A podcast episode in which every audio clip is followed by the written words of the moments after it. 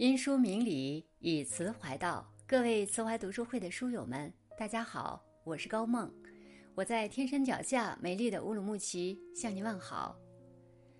今天我要和大家分享的这篇文章题目是“结婚九周年”，邓超发了张照片，八十万网友羡慕炸了，孙俪却说：“闭嘴吧你！”一起来听。前两天是邓超和孙俪结婚九周年纪念日，零点刚过，邓超就在微博表白孙老师，没有肉麻的情话，也没有煽情的小作文，就一张温馨的家庭照和一句简单的“九周年快乐”，却惹来几十万网友的羡慕。孙俪当天早上更是发长文感慨，细数这些年一路走来的不易。这两口子真的太甜了，从两个人到四口之家，从青春年少到眼角挂上了皱纹，不论过了多少年，我都爱你如初。这大概就是婚姻里最美好的模样了。列夫·托尔斯泰曾说：“幸福的家庭总是相似的，而不幸的家庭各有各的不幸。”其实，好的婚姻也一样，都有很多共同点。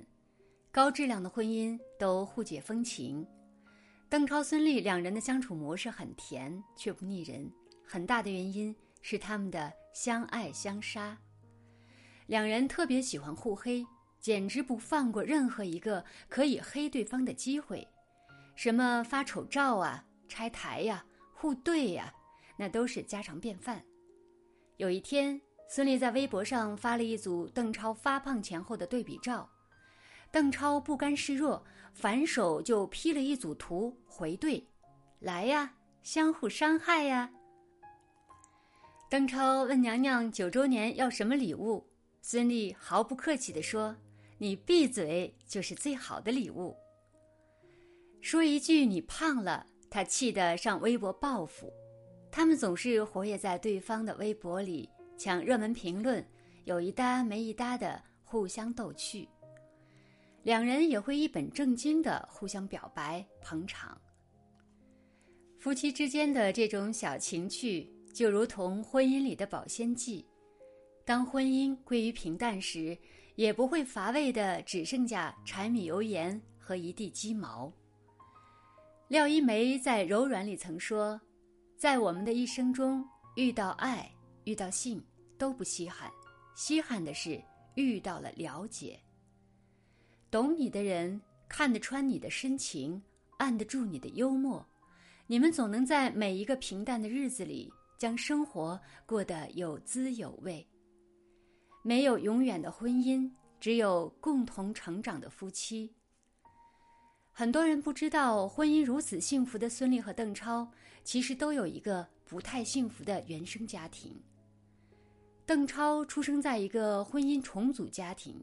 他是家里四个孩子中唯一一个爸妈的共同孩子，也正是因为这个原因，父母对他最严格，他挨的打也是最多的。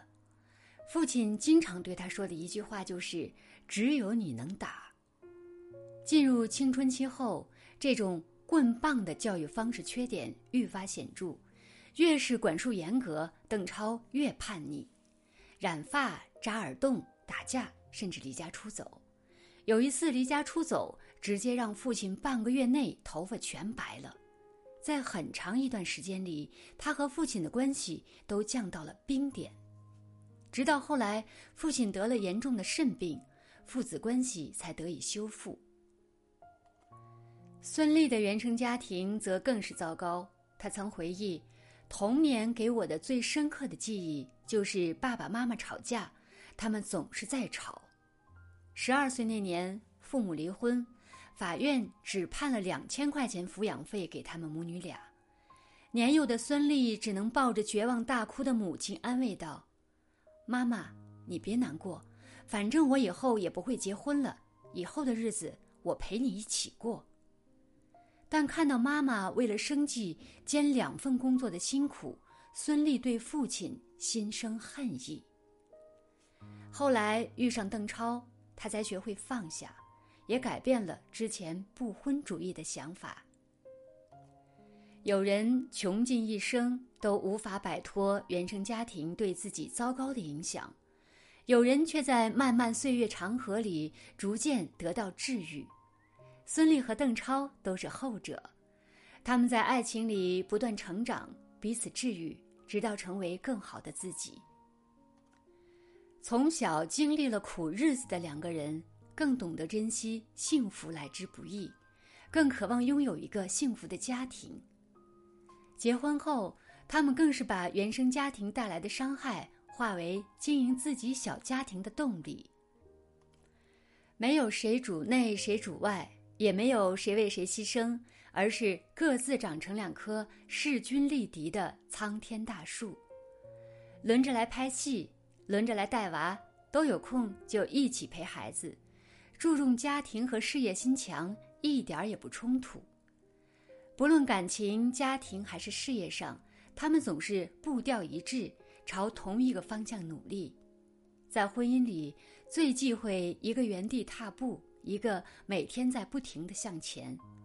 不同频的夫妻再相爱，分开也只是时间的问题。杨澜说。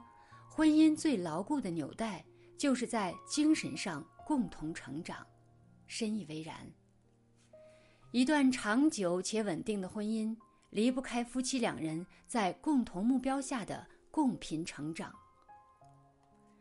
美满的婚姻离不开彼此的包容。在孙俪眼里，邓超一直都是位好老公，就像他发的那条长微博里说的那样。他一直在改变，为家改变，因为爱。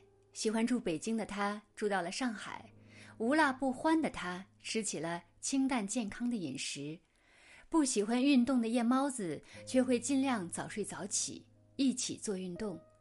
做事没计划，爱喝冰咖啡的他跟着孙俪喝热茶写计划。但这个无数人羡慕的好丈夫背后，孙俪把他宠成了孩子。在北京的邓超要去外地拍戏，他会从上海飞到北京，给他收拾行李、打包好、贴好所有字条，放在他面前，还得隔三差五的提醒他一下。有一次，邓超感冒了，很难受，就拍了两张照片给他，问他能不能吃这个药，结果发现他拍来的是治胃病的马丁啉。换做很多人，一定会嫌弃这个老公太巨婴。跟养了个儿子一样，根本受不了。可孙俪却说：“他的所有才华、能力全在片场，所以生活中那些瑕疵，我觉得可以理解。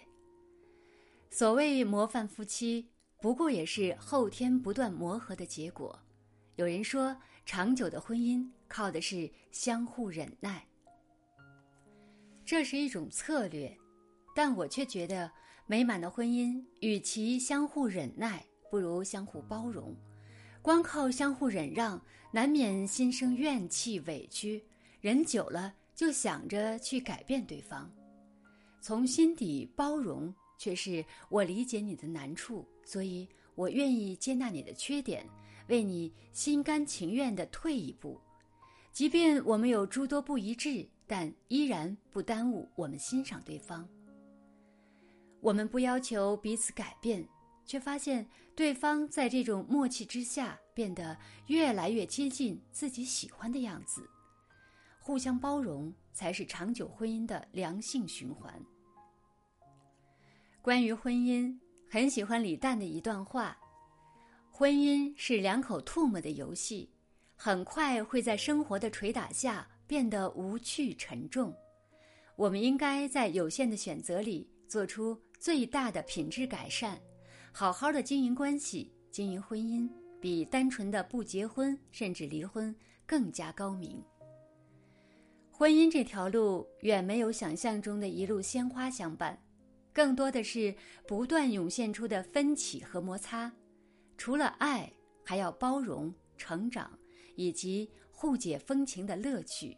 然后两人朝着同一个方向一起努力。一起修炼。愿你在婚姻里总有一个人始终和你携手并肩，砥砺前行。感谢您收听今天的分享。如果您喜欢这篇文章，请在文末点亮再看，或者写下您的留言，并转发到您的朋友圈，让更多的朋友看到这篇文章。更多好的文章，欢迎大家关注“慈怀读书会”。